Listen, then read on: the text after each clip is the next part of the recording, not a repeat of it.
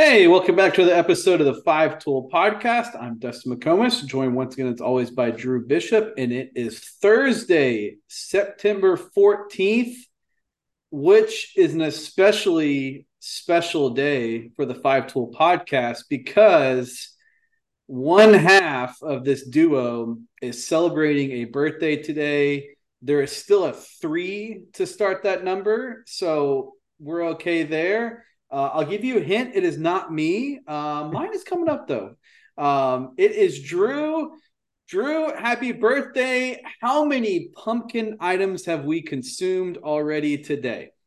Uh today none. But and I will say, I will say there have been three pumpkin products brought into my house in the last week. Well, actually no, no, four, four, because Coy talked Mary into actually buying a giant like pumpkin that uh for Halloween that is like that shoots out smoke and you have to fill it up with water. And so I get home and I guess somebody had plugged it in before I took them to school. And there was a huge puddle of water all over our kitchen floor Oh, because it, I gotta, I gotta see. You have to like publish a video. I've got to see the smoke, the smoke, uh, yeah.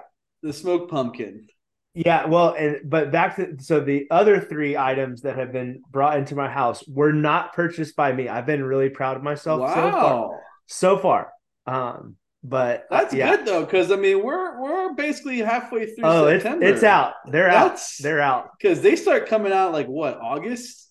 I Uh, feel like I didn't really look for it much this year because a it's not really my cup of tea, and b like I've been so disgusted with the weather because it Yeah. felt like it still kind of feels like summer. Although we actually got rain last night for the first time in like three months, um, so it's like it's been totally off my radar. Um, even when I go to coffee shops, but now I'm starting to kind of notice it. I'm like, ah, you know, Drew's probably crushed some pumpkin muffins or, or something like that at some point.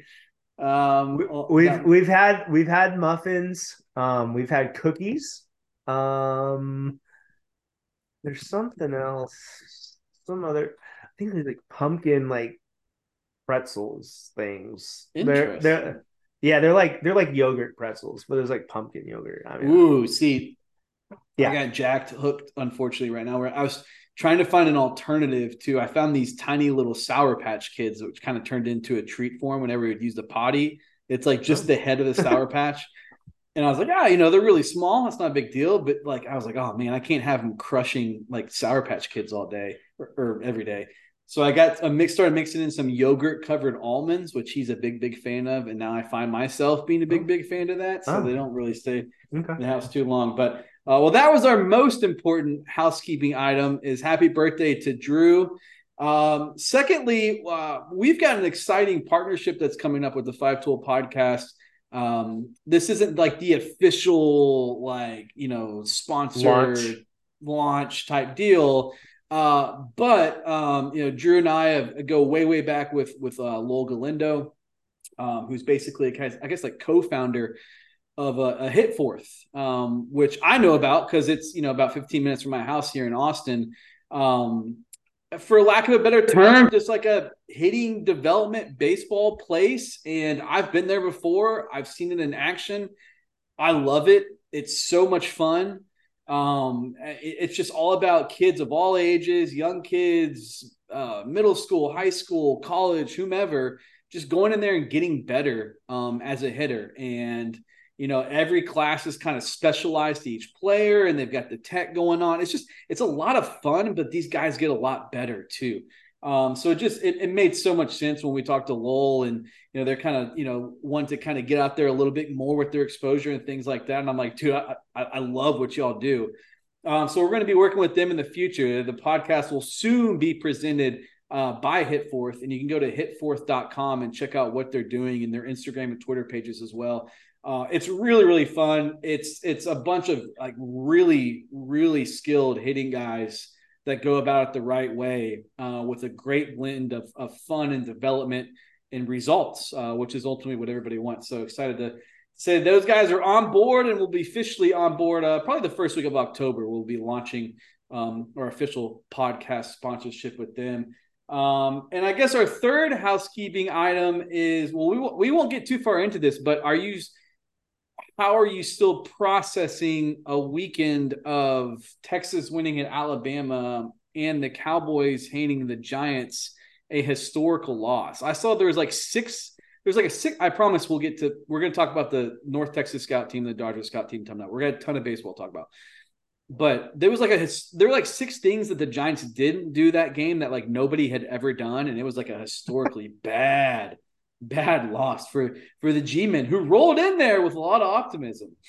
I will say that I do have the Cowboys defense on in four of my five fantasy leagues. Oh, um, that's so, nice. So that was a good thing. Um, and uh, that was a beatdown. No real if ands or buts about it. Um, they just, I mean, I couldn't believe the Giants kept Daniel Jones in the game as long as I couldn't either. But NFL teams have a mean, weird thing with that. They just leave guys yeah, in there the whole game. It was that was that was tough to watch if you're a Giants fan, I would think. But uh, Micah Parsons, I mean, I if he's not if barring injury, if he's not the defensive player of the year this year, I, will say that it's rigged. Um, but on the Texas side, that was um, that was impressive. They, you know, I that was I guess that was I've told some people that that was the only birthday present I needed, but um, that's yeah, like ten I mean, years in the, the, making birthday present. Yeah, yeah, I've been waiting, been waiting for a while. Um, but I mean, that was just a complete dismantling, and the score didn't really do it justice um, of how bad they actually beat them. Yeah, I agree. Um, but I mean, I think for the program's trajectory and where they are and the rebuild and all that, I think the way they had to win was probably more beneficial in the long run um, to their success. But man, that was that was an impressive showing. Um, and you know, I, I see how they bounce back. If they're good, they'll take care of business this week against Wyoming and go about it professionally. And you know, I, everything they're saying sounds right, but you just yeah. never know until you get back out there. But you know, they'll see if they can take that next step to being a, a consistently good team, not just a team that shows up for a big game. But you know, now they should they should be favored maybe by double digits in every game they play the, the rest of the year. Yeah, possibly. I've been kind of surprised at how much the analytics like Oklahoma, so that line might be kind of close actually. But yeah, they're going to be a favorite uh, the rest of the way. Um, yeah, it's like Bobby Bowden summed it up great when you're building a program. He goes, you lose big, you lose close, you win close, you win big. So this needs to be a win big kind of week for Texas, and a lot of these games yeah. move forward need to. But uh, we got a ton of baseball to talk about. Um, one of the highlights of the fall is an opportunity to get out and see uh, the North Texas Scout team and also the uh, the Dodgers Scout team, which is effectively the South Texas um, Scout team. Um, basically, professional scouts put their heads together, build a roster to go out and uh, play exhibition games against junior colleges because it's a great in, uh, evaluation setting for high school players to play junior college players, and of course, those scouts want to see those junior college players as well. But um, it's it's it's I love it because you get to you get an idea like okay, it's another setting where the best high school players are on a team with their peers. So who stands out amongst those guys, and also too who stands out amongst you know, when you're facing junior college hitters, junior college pitchers, um, and that sort of thing. So it's, it's a lot of fun to get out and, and see those. I saw the North Texas team last week um, against Grayson, and then you saw them uh, last night against Panola, and then on Tuesday, I saw the Dodgers um, scout team at San Jacinto um, against San Jacinto. So uh, well, let's let's lead off with with the Dodgers group first, since we've we've seen both of them. Um, you saw you got a fresh look. Blue Jays, Blue Jays. Excuse me, Blue Jays. I don't know. why I keep saying. Um, you you got a fresh look last night at those guys against Panola. Um, based on what I saw from our coverage, it was obvious that Brody Walls was the best pitcher, like in the uniform. That that like regardless of team. Uh, yeah. He was electric. Um, what did you think of him and just kind of um, any sort of standout or any, just anything in general that stood out besides him? Well, I, I thought it was a good example of something that we talk about a lot. Um, that you know, so sometimes you get into some of those late summer events like area code and some of the ones leading up to it, and guys are just tired. Mm-hmm. Um, and we both thought Brody Walls was really good in San Diego. Uh, mm-hmm. But last night he was electric. Like the stuff ticked up. I mean, it was, it was, if, if I was Texas, I would have been a little worried watching it. uh, I mean, just I mean, he was he he had the best performance last night. He had the best stuff.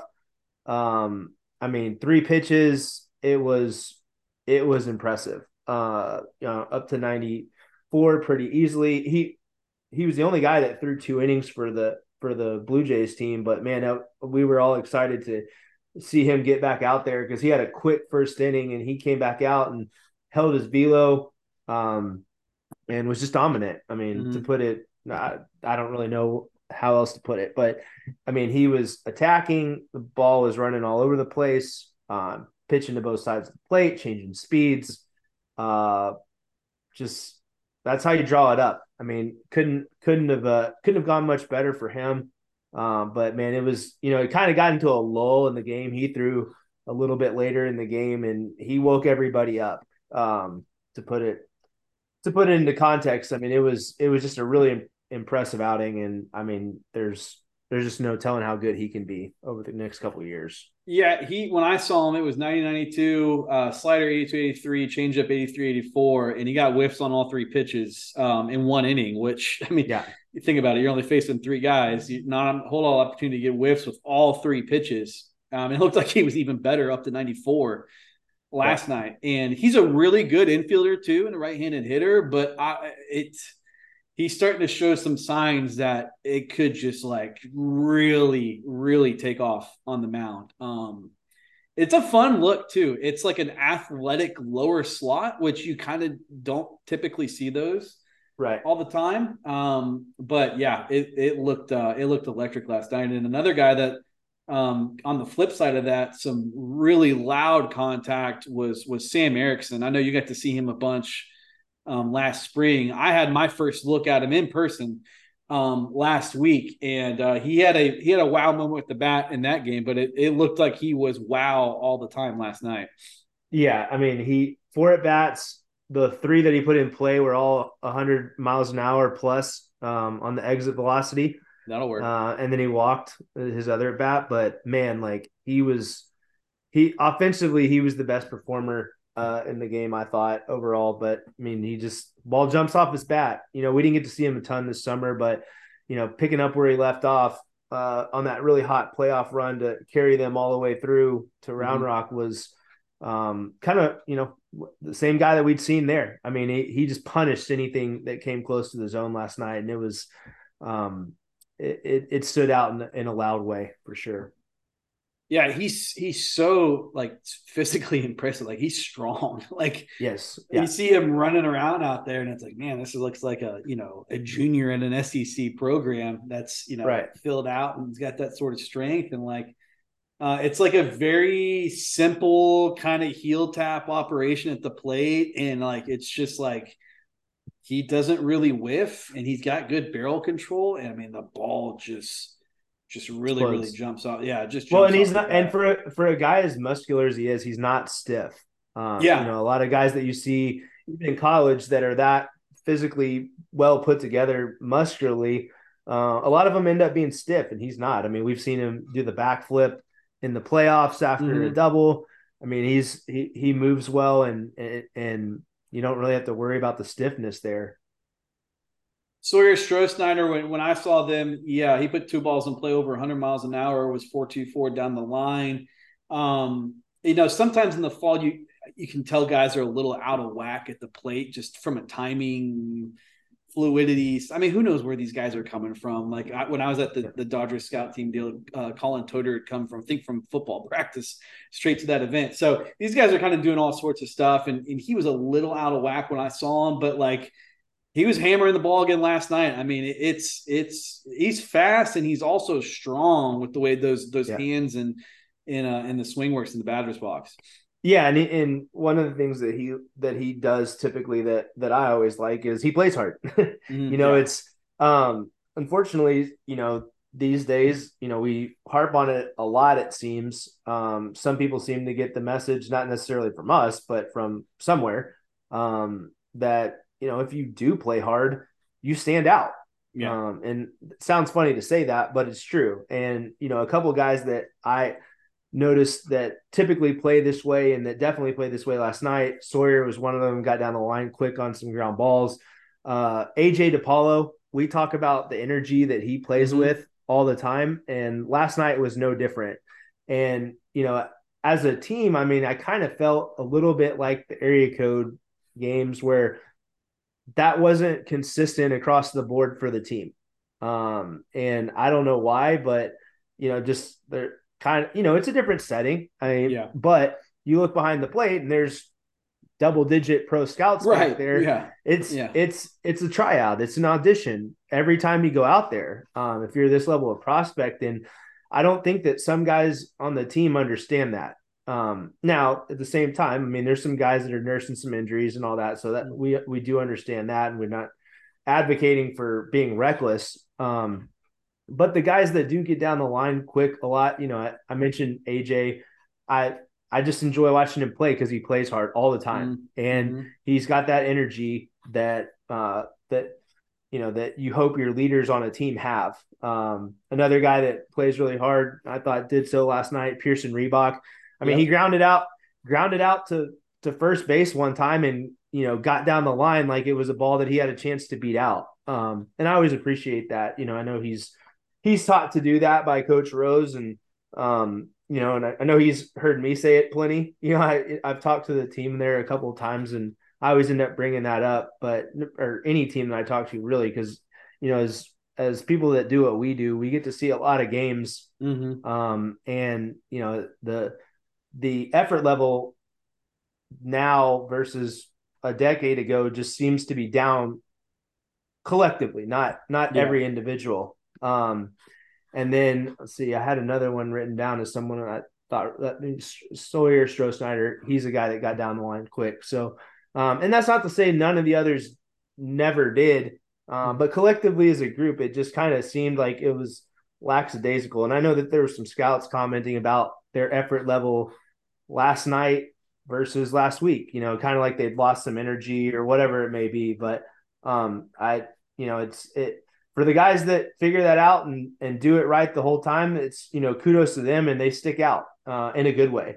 Yeah, and you know, but you know, as as a result for some of that, you know, the the Panola team put it on them from a scoreboard standpoint. I mean, they they came to play. They were playing hard. They hit some home runs, um, and they they were impressive. Um, but but yeah, it'll be interesting to see and kind of track that over the over over the rest of the fall. You know, because with some of the you know a lot of these guys are carries carryovers from that from that area code team, and mm-hmm. you know I I don't know that that all of them play with the sense of urgency all the time, and it's just something that I I pick up on, and I know some of the scouts sitting in, behind the plate mention that as well. So yeah, and the, you got these guys are understand too. Even if you don't think yourself as a as a pro prospect right now, these are the same guys who are going to be scouting you again in three years. Yeah, like the, the same ones. Uh, by and large, you know, some guys will leave the state and so on and so forth to go play college baseball. But generally speaking, like this is these guys. Like there might be from these teams. I'm just ballparking it like two draft guys, you know, and yet there's scouts from every team watching these, you know, because they're doing their due diligence and figuring out who those guys are and who they like and so on and so forth but it's also it's it's information about when these guys become prospects again like oh mm-hmm. yeah i remember i remember aj DePaulo. like that guy was like 4-2 down the line all the time fall summer yeah. wherever like always played hard like seemed like he always had good energy oh yeah Strosnider, you know like would bust it down the line and Reebok was 92 off the mound and like digging out, you know, routine grounders to set you like that's you know, guys are going to remember that sort of stuff. So it's just, you know, they're acquiring information about years down the road as well. Um, in, Reebok, I mean, for a guy that like did he didn't he go into last year like limited pitching background, limited center field background? I thought he did. Yeah. He's definitely thrown well this fall. I don't know if he's played yeah. center when I when I was there. Um, but like he could pitch. Like he can he can he can pitch. Like it's not just a guy that throws hard on the mound. He can actually pitch. Well, and, and I think like he's a guy that for me, like in the spring, he feeds off of emotional situations. Like mm-hmm. he he likes big moments, and I think he gets into the game and gets the juices going, and and uh, the velo jumps a little bit. But I mean, if that's the case this spring, he's going to be throwing really hard because he was at yes. the 92 last night and it was pretty easy. Um, and just knowing him and having a lot of exposure to him, you know, I I know that he's a guy that feeds off of that and takes it to another level. So that'll be exciting to see. But um, yeah, he had a triple last night, hit a ball in front of the center fielder that dove, and man, when he opens it up on the bases, like he can really run too. So mm-hmm. um, he was kind of one of those long striders. You know, once he gets going, he can he can yeah. cover some ground. He's not as fast, not near as fast as Drew Stubbs was, but kind of that same like long stride when he gets going. Uh, that I, but he, yeah, he got the third pretty quick once that ball got past the past the center fielder. Um, so good showing for him for sure. Yeah. One one of my favorite looks this fall has been Berkeley Roddy because oh yeah, Yep. I feel like he's a good example of the summer, and we always talk about this with pitchers. You you just don't know. Like it's it's kind of a roller coaster. Like it's hot. These guys are the good players are often coming off of long springs. They're going straight in the summer ball. They're throwing a lot. They're traveling. They're usually thrown multiple times over the course of a week. So like you just don't know what you're going to get from a performance standpoint. Not that he didn't perform. I mean, he was like the dude, one of the dudes in the early summer. Oklahoma yeah. jumped on him like he was a good player. And then I saw him last week and I was like, oh my gosh, he's up to 94. And it wasn't just that, it was like the shape of the fastball yeah. was like you don't typically see that kind of induced vertical break for for a high school guy. And it played like when he threw it middle or up in the zone, it really played up. Um, but he was 94 miles an hour again last night. Um, sliders getting swings and misses. Um, and I actually thought too, like I when I watched him, I was like, is he throwing sinkers? And um, and I found out that like he throws a really, really firm changeup as well. Yeah. Um, so that's that's a part of the arsenal too. But like, I mean, I've been really impressed with him. Um, it was like, you know, I was like, man, I did not see. I saw a good fastball. I did not see this fastball um, in the summer because that's that's one of the better fastballs in the state. I think.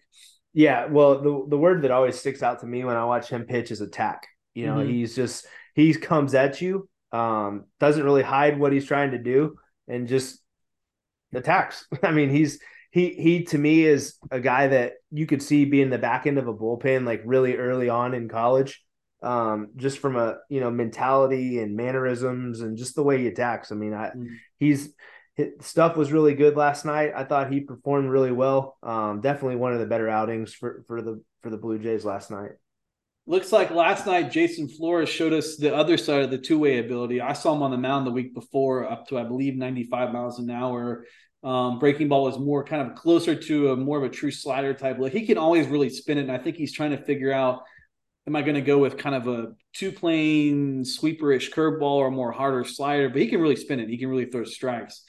Um, but last night, I mean, I don't know if people realize like he he's got a lot of power as a hitter too. Like I think long term he's probably a pitcher. I don't probably. I, I think he is a pitcher long term just because the operation and, and, stuff on the mound. But like he can he can really impact the baseball too. Yeah, he he had double last night. It, it was after he had just gotten hit by a pitch too. Mm-hmm. Um, he got hit by a pitch. They put a runner on, started the count over, and he smashed the ball in the gap, 104 off the bat for a double that was um, struck well, to put it lightly. And and he's a good athlete too. He he uh, just like former football player.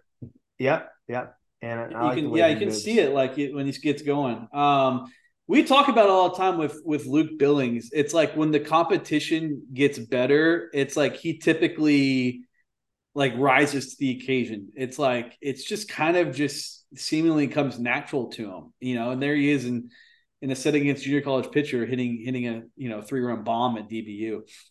And he caught last night too, didn't he?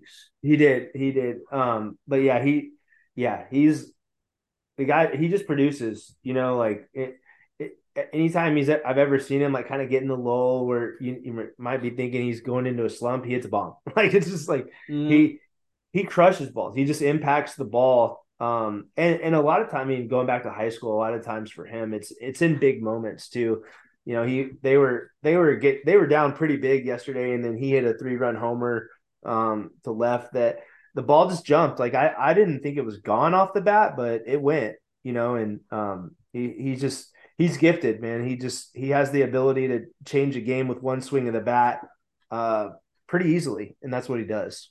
Yeah, like Min Jae Seol last night. He he wasn't there the week I was there. He he threw last night. Um, reminded everybody that um, that high school rotation is going to be um, pretty pretty ridiculous between him and Marcos Paz. Uh, but Seo up to 94. Looked like the curveball was working, had the changeup as well. I mean, it's just it's a for a 2025, it's a really, really good arsenal. And I mean, he's holding the velocity too. I mean, that's you know where he was in the summer and there again in the fall as well. And um, I think he's starting to kind of fill out a little bit. He kind of looks like yeah, he's, he's noticeably bigger. Yeah, yeah, you could you could tell like through the lower half and stuff. He's starting to fill out, which is going to really help him with that delivery.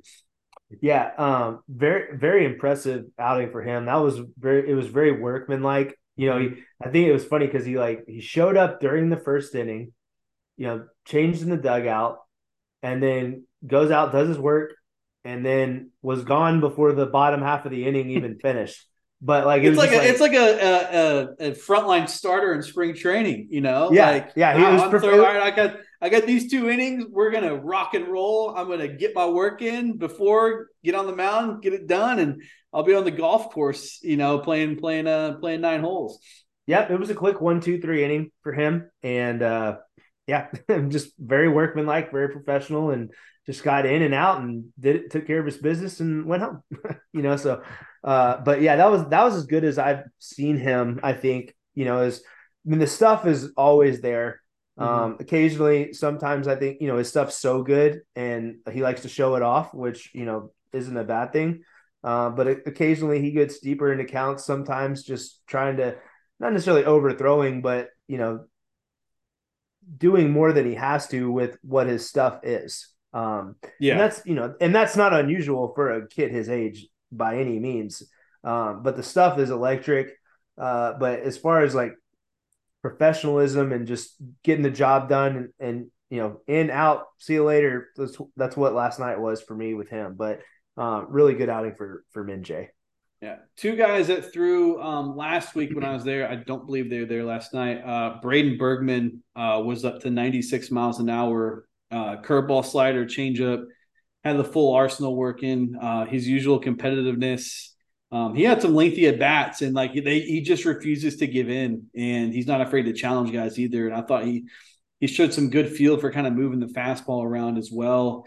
Um, and uh, Dasan Hill uh, was up to 90, really spun the breaking ball again, but.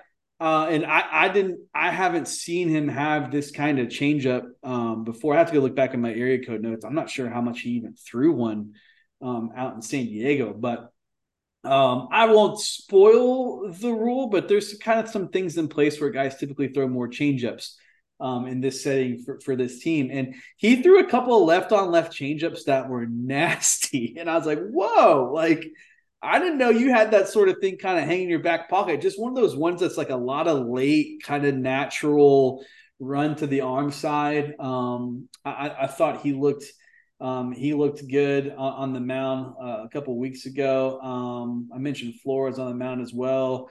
Um, I know Cooper Powell threw through last night. Um, sounded like he was a little bit better when I saw him. He's up to 91 um, when I saw him. But that's you know from the left side of that sort of spin, you can see why Texas jumped on that one pretty quick.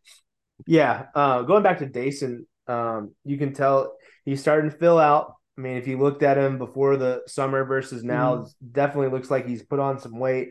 Uh, the velo's back up, um, which is a good sign for him. You know, mm-hmm. we talk about it all the time. Like there's some of these guys just get tired. Um, and I think he was he was in that in that boat at some points during the summer, but stuff was really good last night.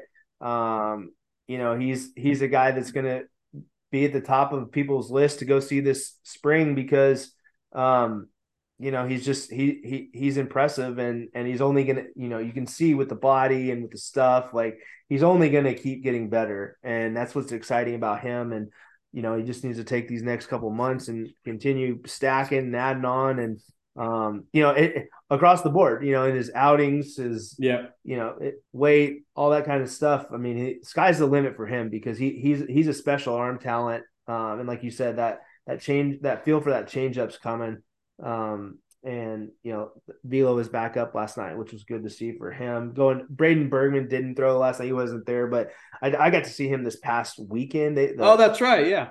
Tigers scrimmage um, on Sunday out at Melissa, and man, he's just I think he's just Braden's in that stage right now where it's just kind of boring for him. You know, he's just like kind of toying with people. Um, and he, he's just he just seems to be at another level uh, than most of the guys he's facing. Uh, and he's fun to watch, man. He he knows what he's doing. He attacks. He moves the ball around. Um, has an idea of what he's what he really wants to do on the mound, and and it, it's it's a lot of fun to watch. Yeah, yeah, it is. Um, yeah, because it's not just like a guy with arm strength. Like there's some there's some feel for for throwing strikes on multiple pitches and how to attack guys and, and stuff like that, which is which is really really exciting. Um, I saw Mason Cook last week who managed to like I just whenever I'd watch his summer team, he didn't throw. I feel like I just it was one of those deals where I just missed him. Uh, yeah. Uh, so it was good to see him on the mound, and it was it was a fun look up to 92 miles an hour. Uh, and the changeup really flashed, like really low spin, good shape changeup, and we know he's got the breaking ball as well.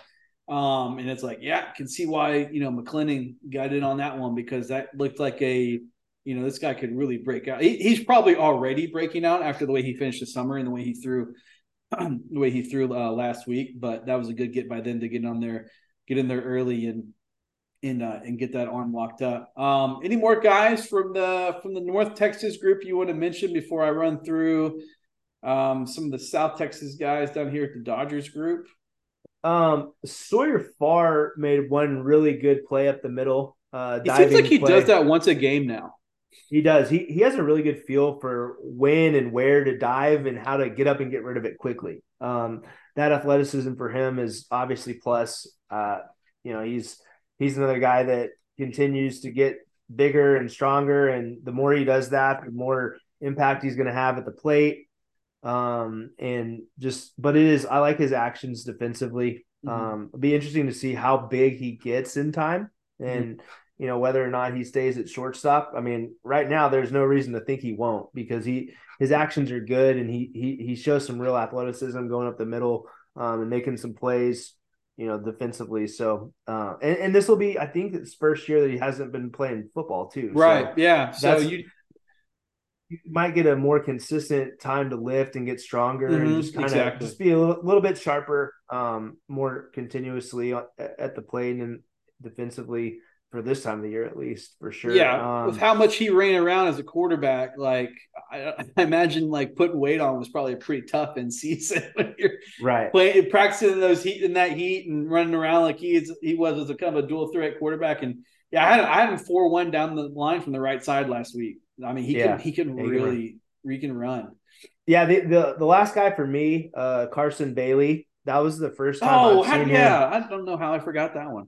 That was that was the first time I've seen him live uh, against hitters. Mm-hmm. Um, mm-hmm. and he gave up a home run, but then he, you know, he got right back in there, which was, you know, uh, as important to me. You know, I mean, I think he's had some outings where he hasn't really been challenged uh, mm-hmm. because his stuff is so good. But I thought it was really impressive to me to just get right back in there um, after having given up a home run. You know, yeah. I mean, it's you're going to give them up at some point in your career, um, and how you react to it a, a, lot of times is what separates the good ones from the best ones, mm-hmm. right? And and I thought like he showed some uh, some good breaking balls, a couple good change ups, and you know that that trajectory is just headed straight up to where he might be, you know, the guy that people want to get to see this spring yeah. up here just because I mean he, a lot of people haven't seen him a lot for mm-hmm. one um, and the stuff is electric and he just can I, I imagine you know assuming his trajectory is like most people it's just going to keep getting his stuff's just going to keep getting better and better the further away he gets from from having surgery so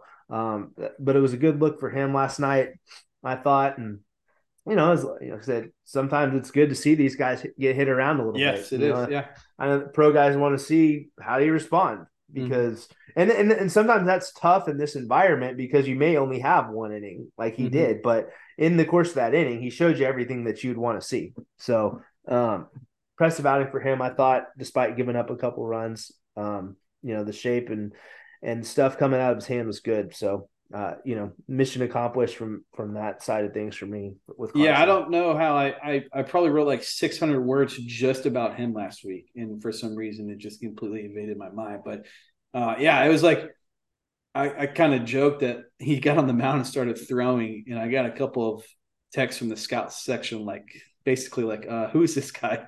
it's yeah. like 92, 93, left side. It's like you know, good mover, you know, pretty good delivery. Yeah. You got the arm speed, you got you know some some feel for a breaking ball. It's like, where did this guy come from? Um, it's like, yeah. don't feel bad. Like like nobody like I'd never heard of him in, before he showed up to our showcase event, and then you, you guys started texting me about him as it was happening, and I was like, "Whoa, you know, where'd this guy yeah. come from?" So, well, you know, not to not to brag on him too much, but his older brother Carter uh, is one of our best video guys, um, and uh, he actually is working for the A and M football team this fall. Um, oh, yeah. Um, I don't think he, if he went probably enjoyed his trip to Miami last week, but uh, but very good. Some of our best video from the summer came from Carter, so we've always been a fan of his. Um, a couple guys. What you're saying is we should have elite coverage of Carson Bailey starts this year. You you would think, I assuming he, assuming Jimbo lets him out of the the building in the spring. Yeah, true. Yeah. Um, but hey, Jimbo might not be in the building this time in the spring. Keep an eye on that Christmas tree. I hope he is. Um, but uh, a couple guys for Panola that I just wanted to touch on real quick. Um, you know, it starts with, I before Chris Stewart, uh, who uh, pitched at McLennan and then um, Texas. I hadn't heard of a whole lot of kids coming from the Netherlands. Um, but Panola had a couple kids from the Netherlands. I saw that, Two, yeah that uh, performed really well last night. I thought shortstop Raphael Smink, I guess is how you say it, Smink. Um, but I thought he swung the bat well. I liked his, you know, he athletic in the in the infield. Um, Cohen Vant Kluser uh, is what I'm going to go with on pronunciation, but definitely one of the better arms that Panola mm-hmm. threw out last night. Um, seems to be, you know, the kind of consensus. He's one of the uh, more well one of the bigger pro prospects on that roster. But I thought I was impressed with him. He he's uh he's got some room to grow, um, add some velo, but he knows how to pitch. He knows what he's doing on the mound. Mm-hmm. Uh, J.M. Long is another guy, um, not from the Netherlands, but from East Texas, uh, that is at Panola this fall, and I thought he swung the bat well. Uh, he looks more athletic um, than he did at this time last year. I thought he looked looked good uh, physically. Uh, you know, took a good in and out, swung the bat really well, had some good at bats. Uh, had a hundred mile an hour exit velocity on a ground ball to short, had a 95 mile an hour exit velocity on a sac fly, and had another single in his first at bat. And then Connor Casano out of Frisco led off for them. Um, and really, really swung the bat well. He had an impressive night. A uh, couple high exit velocities uh, for him, and I, I, I was impressed with him. So yeah, I, I lied. There were a couple. I forgot a couple guys. Um, I thought Will Yeary. I hadn't seen him swing that much from the right side because he's a switch hitter, and you're going to see those guys swing most often from the left hand side because they're facing right-handed pitcher. But like his right-handed swing and like his batting practice rounds were probably the best that I saw um, that that week I was out there. Like he can he can impact the baseball from the right side. Really good hands. I love the way they work, and he's gonna like fill out and like he could he can mash at DBU.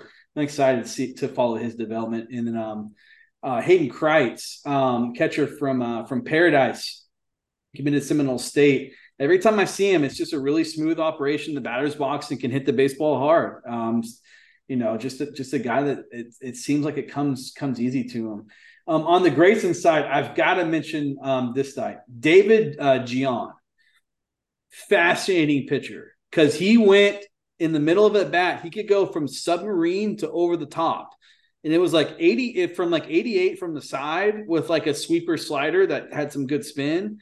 And then all of a sudden he could pop up over the top and go up to 92 uh, with kind of more of an overhand curveball type pitch. Like it was like legit, like I can switch to this whenever I want to. Um, and it, it was really impressive. Uh, I was like, man, this is, this is the kind of guy that, that I think a lot of call uh, like major D1 pitching coaches would like to have in their bullpen because you can it can give you different looks and just it's just something really different. Um, and he's got some he's got some stuff to back it up as well. So uh, I, it was just fascinating. I, I, I can't remember. I don't know if I've ever seen that before. A guy could literally go from submarine to over the top um, in the same at bat if he wanted to. Just a really really unique trait, and uh, I imagine he's going to get some some scouting attention this spring uh, just because it's so different and because there's some real stuff there. And um, Jackson Harrell, a guy I saw a ton at Vista Ridge, he hammered the ball for Grayson. Uh, good bat to ball skill. Didn't surprise me. He he was a good player in high school. I think he's poised to have a have a pretty good big year for Grayson.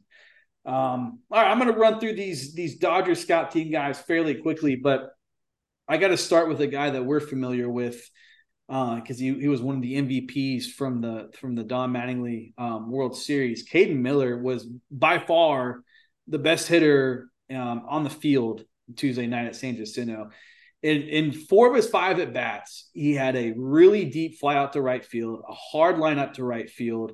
Um, he smashed a hard uh, single through the right side and hit a bomb to right center. Like guys were kind of a lot of guys were kind of struggling with their timing, and there's a lot of swing and miss going on and stuff. And like he got out there in four out of five at bats and put the barrel on the ball. Um, and it's like it's kind of an orthodox setup. It's like kind of closed and upright. And he's resting the bat on his on his shoulder, and the elbow is kind of up. But if you watch the swing, it's like really quick and really efficient. And like he's he's strong through the barrel. Like he's not a very big guy, um, but he can really impact the baseball. And I know he opened some eyes um, at San Jacinto with the way he swung the bat because you have that kind of performance in that setting um, it means you can hit, and it also means you're going to grab the attention uh, of some of those those scouts onlooking um, that are going to be probably taking a little bit closer look at his at bats the next time those guys play. Um, Omar Cerna, guy that we saw on the big stage at Area Code. I mean, he was hitting again um, out, out at San Jacinto. Uh, one of my favorite moments of that was um, he just missed a home run off the bat, and uh, I was filming near the San Jac dugout, and you could hear the commentary off the bat because they thought it was gone. It was an oh, and it, it, goes flying in the air, and then eventually, yeah, eventually I see it kind of drops into left field. um, he threw out a runner as well. Um, you know, for him, it's he's got he's got a lot of time. I mean, it's just when the re- as the receiving keeps improving, his drafts prospect status is just going to keep going up because he can he can really hit and he has a strong arm too, and he likes to compete. He really competes in the batter's box. Uh, he wants to get after it in there. Um, Braylon Payne had the defensive highlight of the night. He like tracked a really deep fly ball into center field and made a really impressive catch right before he crashed into the wall. It's kind of scary. He went down for a couple minutes. Um, I thought at first the way he hit the wall, I was like, oh man, he might have separated his shoulder or something like that. Um, after a couple minutes, he shook it off. He was fine. And like as much as I'd watched Braylon Payne a lot throughout the summer, I never really see never really got to see him run down balls a lot in center field. I mean, you know how it is. Like you can watch a guy in the outfield for six games and he might have like two balls hit to him. And uh, they might be routine fly balls. So he got to run down a couple balls in center at San Jacinto, and I was I was I was impressed with the way he tracked, the way he went after the baseball. Um, I thought his arm was a little bit stronger too. Um, a batter's box, his his timing was definitely off. He was the front half and lower half were out of sync his first few at bats, but by the end of it, he had smacked a hard single up the middle. Uh, it's going to be fun to follow his you know development this fall and, and obviously um, in in the spring as well. Um, Blaine Brown, Rice commitment, two way prospect, was up to 91 miles an hour from the left side on the mound.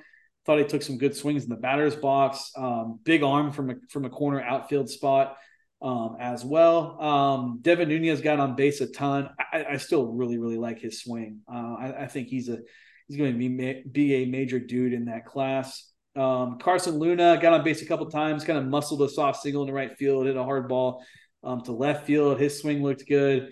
Uh, the only pitcher to throw two innings was Jaden Barfield. He was up to 90 miles an hour, uh, slider 74 76, showed some ability to kind of take off and add a little more shape and sweep to it could really spin it. He he spun one and struck a guy out on a ball that hit a guy in the knee. That gives you an idea of what the breaking ball was looking like.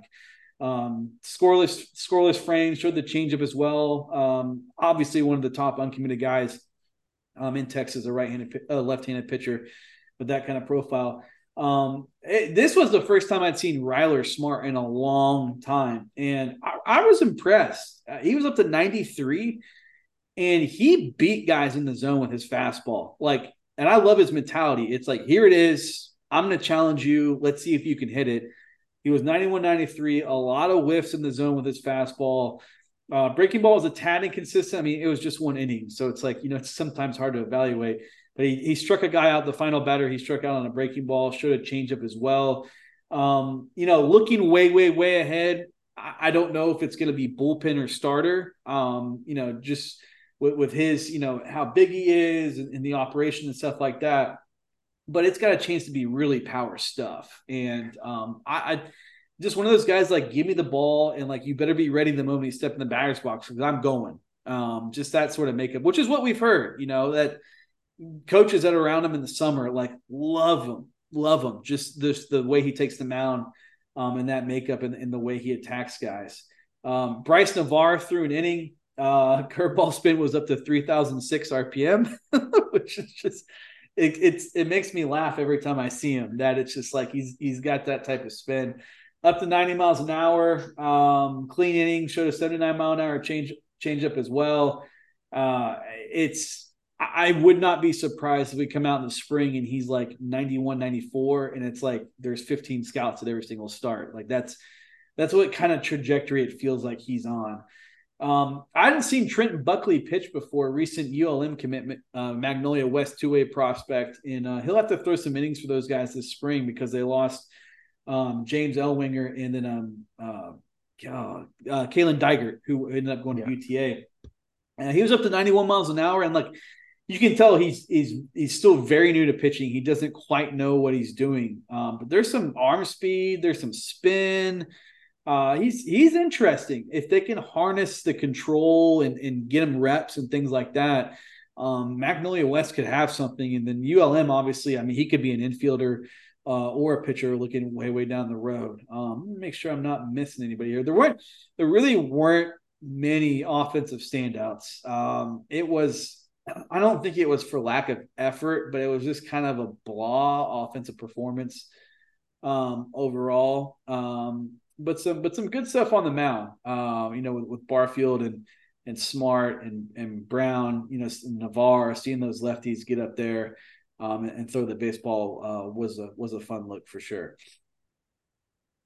But yeah, yeah. Caden Miller was one of those ones where it was like, yeah, you probably need to move him up in the rankings. like, it's just like, uh, uh, and, and I think part of it's kind of you know it's it's some of the, the same thing that Jared Thomas ran into as a draft prospect. What did scouts always say about Jared Thomas besides whether he was going to hit for power or not?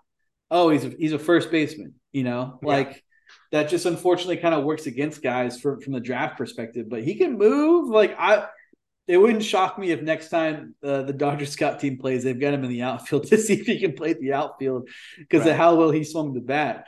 Um, but he he was he was really really good. Uh, picked up right where we left off from the summer, um, and it was it was fun to fun to get. That was actually believe it or not my first ever trip uh, to San Jac to watch a game.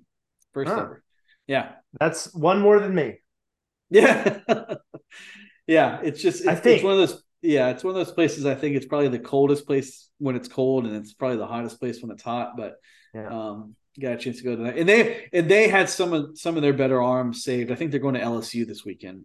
Um, so they kind of were gearing up for for that when D1 coaches can be out on the road and, and all right. that sort of stuff. Speaking of, great segue, the TSA event we've got coming up um, this weekend at Melissa, the home away from home. Uh, yeah. the, the the TSA uh, Texas Scouts Association uh, tournament um, that you know powered by Five Tool. I mean, we'll we'll be uh, we'll be doing all the coverage and, and hosting that up there at Melissa. Um, the list of teams is really really good uh, from both the upper class um, and we've got an underclass 2025 group as well.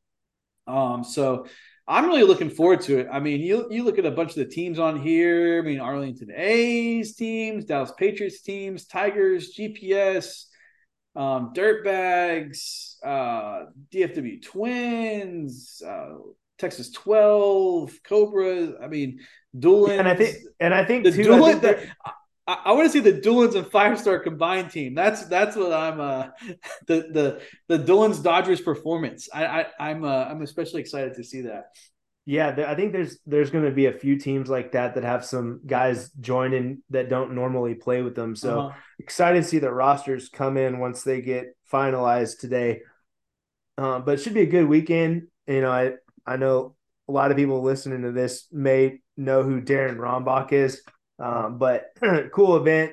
Uh, really like that the scouts have found a way to honor him and yes. and provide some scholarships and some some some neat stuff to some deserving kids across the area. I know that was a big a big draw for last year's event and you know makes makes it a special event. You know, it makes it a little bit more than just a tournament. So um, you know, obviously we're excited for the for the baseball side of it and the the loaded rosters. Um, but you know, be remiss to, if we didn't mention um, Deron and his family and uh, what he's meant to the, the scouting association and group of scouts in this part of in this part of the country.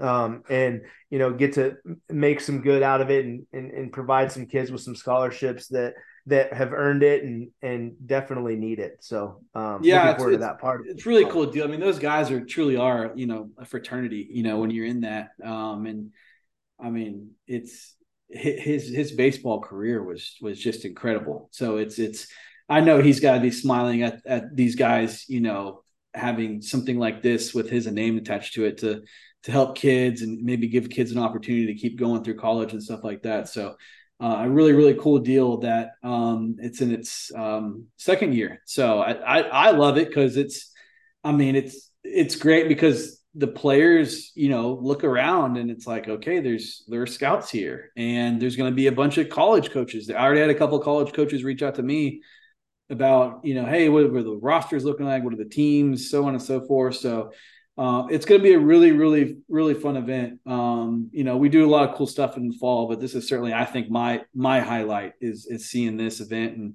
and what it stands for and, and, things like that. So it'll get going Friday night uh, with underclass group, and then Saturday and Sunday uh, it'll be a mix of kind of upper class and and underclass as well. Um, really, really great event. Looking forward to uh, the teams. It's a it's a great great team list. Um, oh, so it's going to be some some really really good players out there. Um, you know, I remember last this event last fall was like my first look at Micah Kendrick, and I was like, "Whoa, this guy is going to be really, really good." Um, and turns out he had a heck of a season for Rockwall. So, hoping to find our our next Micah Kendrick in there, a guy that's poised to kind of take off um, and go to the next level. But um, you know, I, I, noticed that in the open, it, it maybe I guess with the schedule Sunday, it'll keep you from having to watch the Steelers. Whoa, whoa, whoa. Hey, hey, just because it's your birthday, you don't get to take shots at the Steelers. I mean, I, I'm just, I'm feeling for you. I'm feeling for you. One big you. Cowboys win, and look what happens. Uh, one big Cowboys win, and, and look what happens. I know what you've been saying in public and private about them, so I don't, yeah. I don't know why you're getting all up in arms but I know you're a big Matt Canada fan. So yeah, like so you could like it's it's gotten to the point where every game now you can go on Twitter and find people that are just like getting the like the all 22 or some sort of video version of one of their plays and it's like haha look at this and it's just like yeah that's stupid what why is he doing that like why are we well, going backwards. Why are we not going is, forwards? Like what what why are three guys running into the same area in the red zone? Like what what, what are we doing? Like my my problem was i got suckered by what they did in the preseason.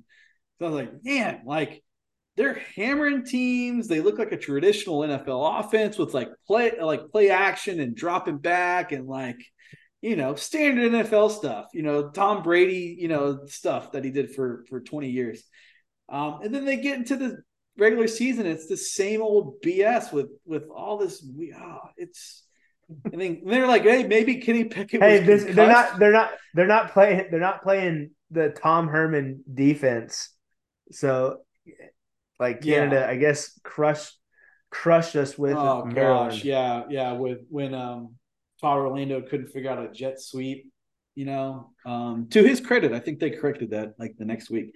Um, but yeah, it's just like it's just it was just a reminder like yeah this guy is not fit to be an nfl offensive coordinator and like i haven't seen it yet but apparently he opened his media availability today with like a statement it's like oh god like you know you're in you're you've been so bad and you're gonna get attacked that you just have to open with like a statement about whatever um it's uh it's it's been yeah it was not i was like i was so fired up about the nfl season and then it was like by the second quarter because i was like I, we took jack to uh and lucy um he had his first soccer shots class not did not go well um, we have to work. Oh, we, we have we have our first soccer game on Saturday morning. We had, we're gonna have to work on on the discipline. Um, not a fan of listening to the coach right now. Well, what's and, the what's the team name? Uh, it's just he's not on a team. It's just a class oh. called Soccer Shots. It's like a learning. You get to go out there and run around and and do some stuff. But we made the mistake of telling him he we're going to go to the pool after soccer shots, so that he just oh, kept yeah. asking, that was dumb. the pool, and he could you he could see the pool from where they were. so like, all right, let's not do that again. Um, and then we went to the pool, like the the JCC um, in Austin. Like they just redid the pool, and it's like mm. phenomenal, like slides and all sorts of cool stuff. And I was like, look, kept looking at the clock. I was like, who oh, enjoyed it on. more, Jack or you? we both equally like I was in there after about five minutes once I realized that he's okay. He's not gonna like I don't have to fear for like him going underwater or anything. Yeah. Like I was like, hey Jack, you want me to go on the slide with you? You know, so I'm just going down all the slides too. Um, but I kept looking uh, at the clock. I was like, ah, it's 12. By the time they get dried off, gotta get lunch. It's gonna be like one o'clock. Like I'm missing the game. And I texted Sukamel and you know, and it's like, hey, you know, how's the game going? If you find a good stream, send it to me. I'm not paying for Sunday ticket. And he's like, You don't want to watch. I was like, oh, You don't have YouTube TV? No. I do, but I don't I'm not paying 300 bucks for NFL Sunday ticket. Hmm. I thought Yeah, it's a, no, it's an add-on. No, it's oh. an add-on. No, it's it's yeah, it's expensive. Um and I was like, I was like, man, I'm missing the game. And I get there and I'm like, I have not missed anything. This is awful. Oh my gosh, this is terrible. Um, so yeah, that's uh it didn't help that the entire offseason the, the Pittsburgh media just like built this team up. Like, oh, well, then they were good in the preseason. Yeah. Now Diontae Johnson's hurt. Yeah, Calvin Austin looked like he's he's going to fill in pretty well in that regard. Um, speaking of former Steelers here, have you seen the Chase Claypool stuff? How bad he's been in Chicago? Oh man, what? How they got a second round pick for that, that guy? Oh man, so one of the all-time fleecings. So bad. Yeah, terrible. All right, so but before we get out of here, what is your updated Texas Longhorns projection for the season? Now that the, the Alabama game, which on paper I'm, was easily their most difficult, I don't know about. Yeah, I'm, I'm sticking. Game. I'm sticking at ten and two. Okay. I'm sticking at 10 and 2. What what's besides the obvious of they just haven't done it before, what else scares you? Because certainly that game at Baylor does not look as difficult as it once did. Well, I mean, you know, nor the game at Houston. There's, if we're being there's honest. The honestly, there's been a due to uh commissioner comments. Um, that's oh, one of my biggest oh, fears. Okay. Yeah, I was okay. actually, you know, we can be hard on them at times, but I thought the I thought the officiating in the Alabama game was really good. Yeah, I agree. Um, there there was some some big calls that they made both ways. Yeah. Both ways, but I thought that they got everything right. Mm-hmm. Like I mean, there I've given up on holding being called in college football, so yeah, let's throw that been... let's just throw that out the window. But like as far as like the big pivotal plays in the game, where it's multiple there were multiple some of them had penalties, couple scores called back, couple um, you know, fumbles or not, or how it worked. Like I thought the I thought the crew got them all right in the end. So which is all you can really ask for. Um, but that's something that scares me a little bit. Um, but hope I mean hopefully that you know the team understands that and knows that they can't mess can't afford to mess it around and mm-hmm. leave it in the hands of the officiating. Yeah. Um, because you know you you're going to give yourself you know you put yourself in a bad spot if you're if you're, you're there. But I mean on paper there should be nobody to give them much of a not much of a game, but there there shouldn't be anyone that they're less talent less talented than from here on out. So right, yeah. um, you know, and so you know, I I will pat myself on the back for staying on the Sark train all this time. And well, this wavering. was the year. Yeah, yeah, it made it uh, for a lot of reasons. Um, but you know, I mean, if we're talking about like specific players, uh, losing Jalen Ford would be disastrous. Oh, don't um, put that out in the universe.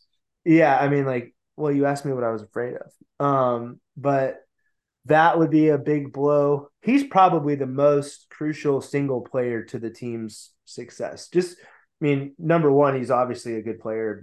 Number two, it's just what else is at yeah, that position around it's, him. It's just a major drop off. Whereas mm-hmm. most of the other spots have an obvious, you know, at least decent solution. So, yeah. Yeah. But, yeah, it's just weird how the schedule looks now. It's like at Baylor, it's like, ah, they're they're kind of a mess. It's like at Houston. Well, well they're lost, they're, lost to Rice. Yeah, they're gonna have to. It's gonna have to come down to, you know, and and I, and I like where they play people too. Like, I mean, some of the games that I would think would be tougher are actually at, at home, so that should mm-hmm. help too. Um, but we'll see. We'll see. Yeah, but I mean, you know, it's just who knows. That's that's why college football is so fun. Is you know who shows up what days is all that really matters. Yeah. So it like a bunch of people, like everybody's been like, ah, oh, you know, Alabama's going to be. Well, I, I say a bunch of people. It might be I might have just been missing the overly negative stuff, but there's some people like, oh, Alabama's going to be fine. They're still going to like maybe lose one more game. Like I don't know, man. Like I don't know how that that did not look like a Nick Saban team did no, but like the physicality, different style. But he's pretty good. He's pretty good at getting a response after a game like that, yeah. of which he of which he's never actually had. But um, you know, he never lost by double digits at home ever, no matter where he was. Yeah. Um, so that was there were some crazy stats that were put up about that game, and but we'll see. I mean, it's yeah. it's just so week to week. I, I don't think the West is very good this year in, in, comparison to most years at least. Right. Usually it's a um, gauntlet and it's not yeah. not what it usually is. So yeah, I'm I'm excited to see Deion start playing some real teams too. So yeah. Yeah. I uh I did not realize how bad Nebraska's receivers were, and I did not realize how much of a well, and, mess. and several of them were hurt too. Yeah, yeah, that was they're pathetic on offense. Yeah, it's, it's really, really, and then really, now really now Jay Norvell, um, yeah, how about that? Yeah, how about that? I I I don't get what he's doing there. Uh, no, but huh. yeah, um, but now he now if they didn't have their attention, they do. So yeah, just I yeah. bet D, I I don't know. May, knowing I could see Deion getting together with a, a guy and saying, "Hey, let's let's drum up some publicity for this game a little bit." Yeah, that's kind of like the like the uh, the Florida State LSU thing where Brian Kelly said that we're going to beat the heck out of him on the radio show, but like the context of it was like not that bad like when you yeah. listen to it you know but like oh yeah somebody somebody Sound took bite. that quote and like blew it up and like it was clearly all over Florida State's locker room um, and it's just like, man, like don't don't give some of these guys any little sort of anything um, yeah. that they can just take the team's focus and say, hey, this they're saying this about you. Um, just kind of zaps any sort of potential letdown or anything like that. So yeah, it'll it'll it'll be wild. Um, it's it'll be it'll be nice to follow a, a legitimately good Texas football team for a change. Can't remember the last time. I think the last time that on happened, knock on all the wood. I think the last time that happened, I was still in college. Um, so 2009. Yeah, you took a little longer. Yeah. Yeah, yeah. you know, I didn't really have the. Uh, I didn't victory have a, lap. I didn't have a. Uh, I didn't have a baseball program keeping me in line, so I'm just kind of, you know. To my credit, though, they only did student teaching in the fall so like you had to take a fall like the final fall semester but you know okay yeah okay. took a little longer knew they had a good football team that year um yeah. well that wraps us up thanks for tuning in uh, to the five tool podcast you can follow us on twitter at five tool pod and on instagram as well again, we've got the uh, Texas Scouts Association um, Deron Rombach a memorial tournament coming up this weekend. Keep it locked in for all of the coverage on there. Just go to fivetool.org. You can even just go to the events page, um, go down to tournaments and leagues, um, go down to the Texas Scouts Association games, Event Hub, or actually go to the line and you can literally just click follow. And every time you go on the Five Tool, it'll be personalized on your little feed there. So obviously, we'll have a ton of coverage um, coming out of that event this weekend. You can go online and, and see all the video coverage from the uh, the scout teams, the North Texas slash Blue Jays, and the Dodgers in the South. Um, and I've got some uh, some writing on both teams up on the website as well. Um, and we got some stuff from. Um, uh, it was fun to follow our coverage um, out in like New Mexico and Arizona. Um, some really talented arms. Uh, besides um, Zach Kamatz, who was throwing 95 miles an hour, who looked really, really good. Um, there are some really good JUCO arms out in Arizona. Um, some good younger players out in New Mexico. Uh, we wrote some stuff about those guys up on the website. Um, and I don't, besides Kamatz, I don't know if any of them were committed. So some really talented players um, to check out there. Uh, but for for Drew, who is one year older today, um, happy birthday to you. Uh, for me and I, from all the listeners as well. I'll speak for them. Uh, thanks for tuning in. Uh, have a good weekend. Until we talk to you all next time, I hope your NFL team is better than the Steelers. Take care.